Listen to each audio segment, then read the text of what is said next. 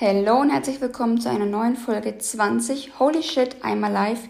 Ich bin Chiara, 20 Jahre lebenserfahren, Mentorin und Autorin und ich helfe jungen Menschen herauszufinden, was sie wirklich wollen und sich von jeglicher Fremdbestimmung im Außen zu lösen.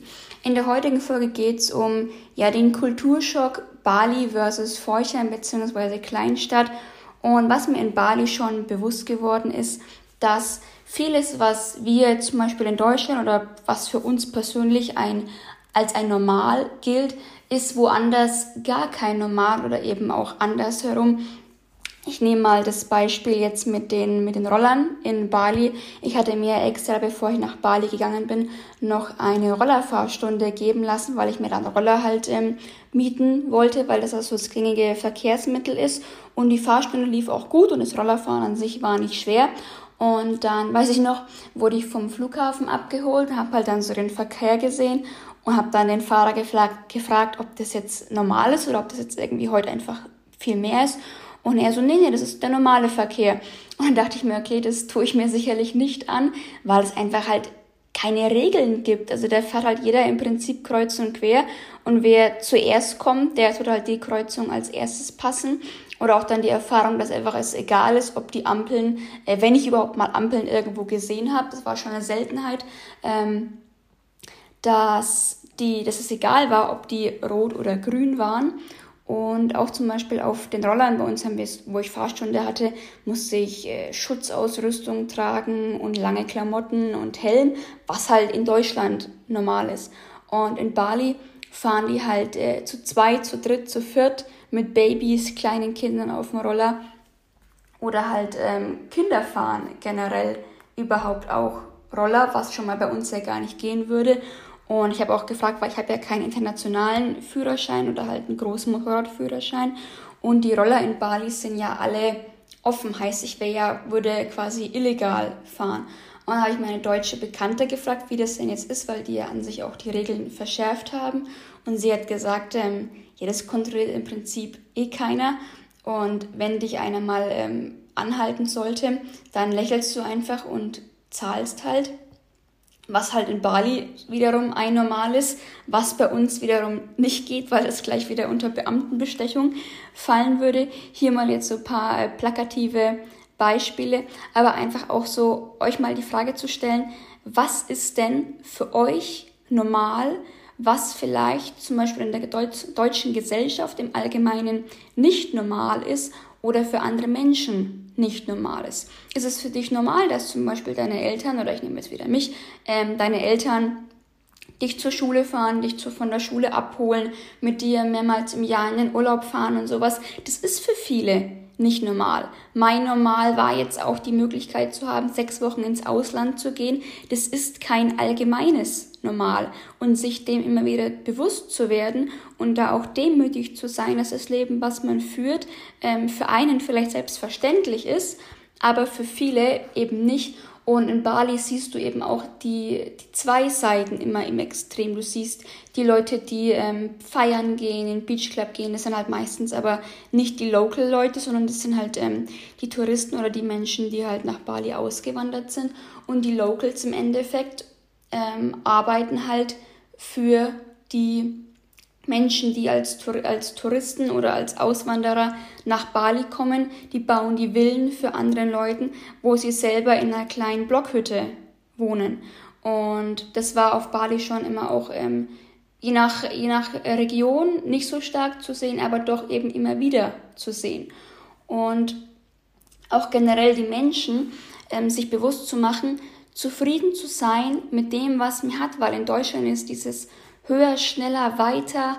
Und wenn du keinen richtigen Schulabschluss hast oder eine Ausbildung hast, dann wirst du es ja im Leben zu nichts bringen oder bist nicht glücklich oder whatever.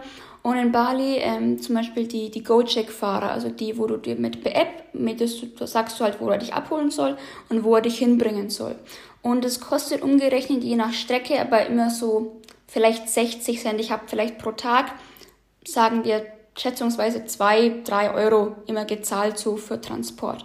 Und wenn du das halt hochrechnest, die werden vielleicht zwölf Stunden am Tag arbeiten, zehn Stunden, ähm, verdienen die vielleicht 12, 20 bis 30 Euro, umgerechnet, wenn es hochkommt, pro Tag. Und pro Monat hochgerechnet, ich rechne es jetzt nicht hoch, ähm, kannst du dir aber vorstellen, dass es halt nicht ähm, die Welt ist. Oder generell, wenn du jetzt, ich habe gegoogelt, was jetzt zum Beispiel eine Servicekraft dort verdient, das sind halt auch so 25 Euro am Tag bei einer 10-Stunden-Schicht. Oder ich habe mich mit einem unterhalten, der, der ähm, verdient im Monat 3 Millionen Rupia im Restaurant und es sind halt umgerechnet knapp 200 ähm, Dollar. Und dann uns mal zu fragen, okay, krass, das, was die in einem Monat verdienen, verdienen wir in Deutschland teilweise an einem Tag oder in zwei Tagen und sind trotzdem noch so unzufrieden und unglücklich und die Menschen dort drüben sind aber so freundlich und so herzlich und glücklich und zufrieden, auch wenn sie nicht viel haben, aber sie sind halt glücklich und dankbar für das, was sie haben. Und da auch uns immer mal wieder vor Augen zu halten, was wir denn in Deutschland für Möglichkeiten und Perspektiven haben. Wir kriegen kostenlose Schulbildung. Das Schulsystem an sich stelle ich ja in Frage, aber das ist jetzt eine andere Folge. Und die dort drüben, wenn sie Glück haben, können in die Schule gehen, aber auch halt das Bildungsniveau wird dort nicht das äh, Beste sein.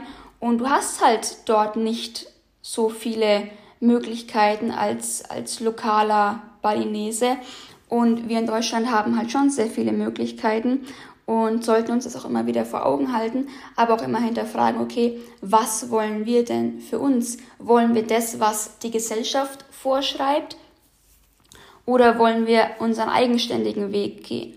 Und was auf Bali mir sehr bewusst wurde, ist so, es wurde mir sehr schnell bewusst, ich habe unglaublich schnell so meine innere Ruhe und meinen inneren Frieden auf Bali gefunden und ich konnte so zum ersten Mal in meinem Leben wirklich mein wahres Ich, was ich jetzt so in den letzten Wochen und Monaten immer mehr so entdecke, leben. Und alle Menschen, die mich dort kennengelernt haben, haben mich als die Person kennengelernt, die ich für mich als eigenständige Identität bin, fernab von irgendwelchen Assoziationen zum Familiennamen oder zu dem, wer denn die Familie ist. Und das war das Wertvollste, also eines der wertvollsten Dinge, die ich in Bali halt erfahren haben dürfen, dass ich einfach genug bin. Und ich habe so viele tolle Menschen dort kennengelernt, Freunde gefunden, mit denen ich jetzt noch in Kontakt bin und auch auf internationaler Basis. Und es ist einfach so wertvoll, andere Kulturen kennenzulernen und zu, zu schauen, wie andere Menschen leben und sich auch die realen Probleme der Welt anzuschauen. Und früher, wo ich in der Schule war, war mein größtes Problem, wenn ich keine Eins oder Zwei geschrieben habe, dann war schon für mich der Weltuntergang. Und auf Bali sind halt die Probleme oder auf generell in, Länd in Ländern wie Bali, wo halt betreffend die Locals die überlegen sich halt, okay, wie kann ich den Tag überstehen, wie kann ich die Woche überstehen, wie kann ich den Monat überstehen. Da geht's ums Überleben oder auch in Townships in Südafrika, wo ich war. Und einfach auch vom, vom Mindset her, alle Menschen, die dort drüben sind, wenn du ihnen erzählst oder wenn ich erzählt habe, was ich denn machen möchte, dass ich selbstständig sein möchte, mir mein eigenes Business, mein eigenes Leben unabhängig und selbstständig aufbauen möchte, sagt keiner, oh, was hast du denn da für eine Ausbildung, hast du denn da für ein Studium? Ähm, und das ist halt auch wieder in Deutschland so, wenn, wie ich vorhin schon gesagt hatte, wenn du in Deutschland kein Zertifikat, kein Bachelor, kein whatever aufweisen kannst, dann fragt halt erstmal jeder, ja, was ist denn dein Plan fürs Leben? Weil jeder davon ausgeht oder halt es einfach auch so in den Köpfen ähm, der Menschheit durch die Gesellschaft so eingedrungen ist, dass du ohne Studium, ohne Ausbildung, ohne Zertifikate es im Leben zu nichts bringst. Aber ich kenne genug Leute oder ich habe auf Bali genug Leute kennengelernt, die halt einfach ihr Ding machen, die, die machen, was ihnen Spaß macht, die machen, worin sie gut sind und darin erfolgreich sind und sich halt dann das Leben, was sie leben, ermöglichen können. Sie können herumreisen, sie können sagen, okay, ich habe meinen äh, Job gekündigt ich habe viele getroffen, die haben gesagt, ja, sie haben ihren Job gekündigt. Also soll nicht heißen, wenn du einen Job hast, sollst du ihn kündigen und nach Bali auswandern. Das ganz und gar nicht. Aber alle, die da arbeiten, die ich halt kennengelernt habe, was jetzt halt nicht ähm, Locals betrifft, sie arbeiten halt einfach remote. Und es war so witzig. Ich habe ähm, mit meiner Oma am zweiten Tag oder so telefoniert Und im ersten Gasthaus, wo ich gewohnt habe, war eben auch eine Deutsche, die nach Bali ausgewandert ist und schon seit über einem Jahr dort lebt und dann halt auch online vom Computer aus arbeitet. Und dann habe ich es meiner Oma erzählt und meine Oma erstmal, ja, wie verdient ihr ihr Geld? Und dann sage ich, ja, online. Und einfach auch so dieses Bewusstsein zu machen, online meiner Meinung nach ist die Zukunft oder in verschiedenen Branchen. Du kannst online nie mit direktem persönlichen Kontakt vergleichen, wird auch in bestimmten Branchen immer wieder direkten Kontakt brauchen.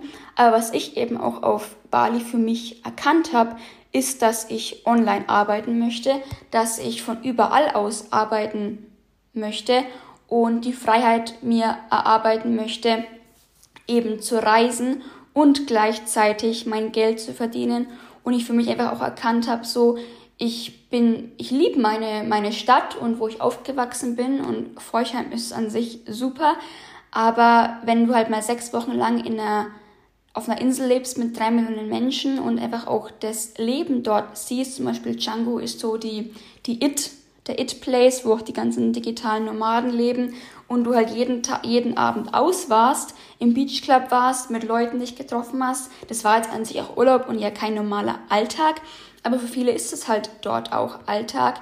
Und ich habe für mich erkannt habe, so Forchheim und auch generell Deutschland ist einfach so beschränkt vom Denken und auch so viel Drama in Deutschland, wo ich mir denke, so, das will ich mir und werde ich mir einfach nicht auf Dauer ja, antun und es nicht ertragen. Ich für mich einfach erkannt habe, so ich werde Dinge nicht mehr ertragen, die ich nicht will.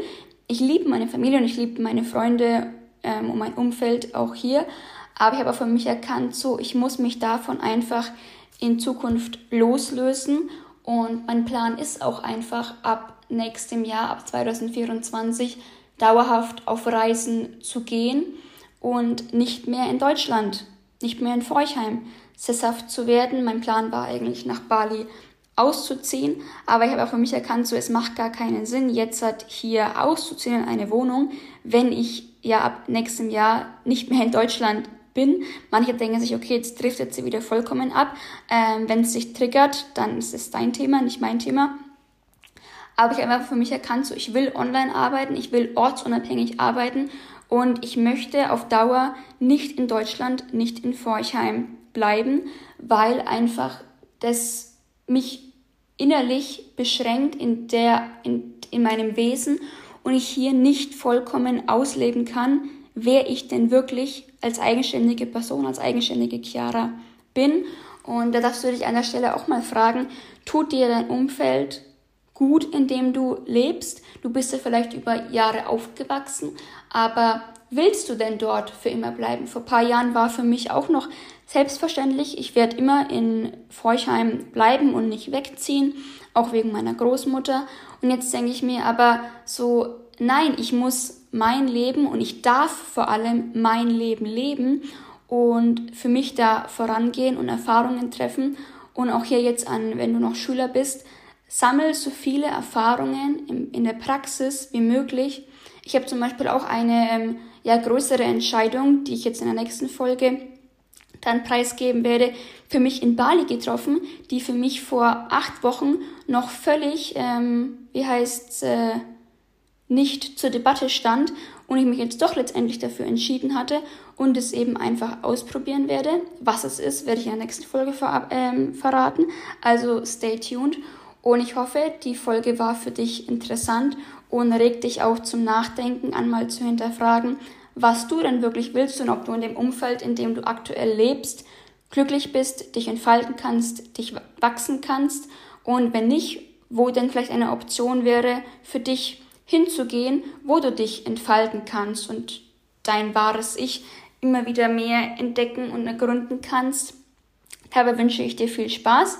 Ich hoffe, die Podcast-Folge hat dir gefallen. Wenn sie dir gefallen hat, dann lass mir gerne ein Abo da. Du kannst mir auch gerne auf meinen Social-Media-Kanälen, auf meinem Instagram folgen. Verlinke ich dir auch in den Show Notes und wünsche noch einen schönen Tag.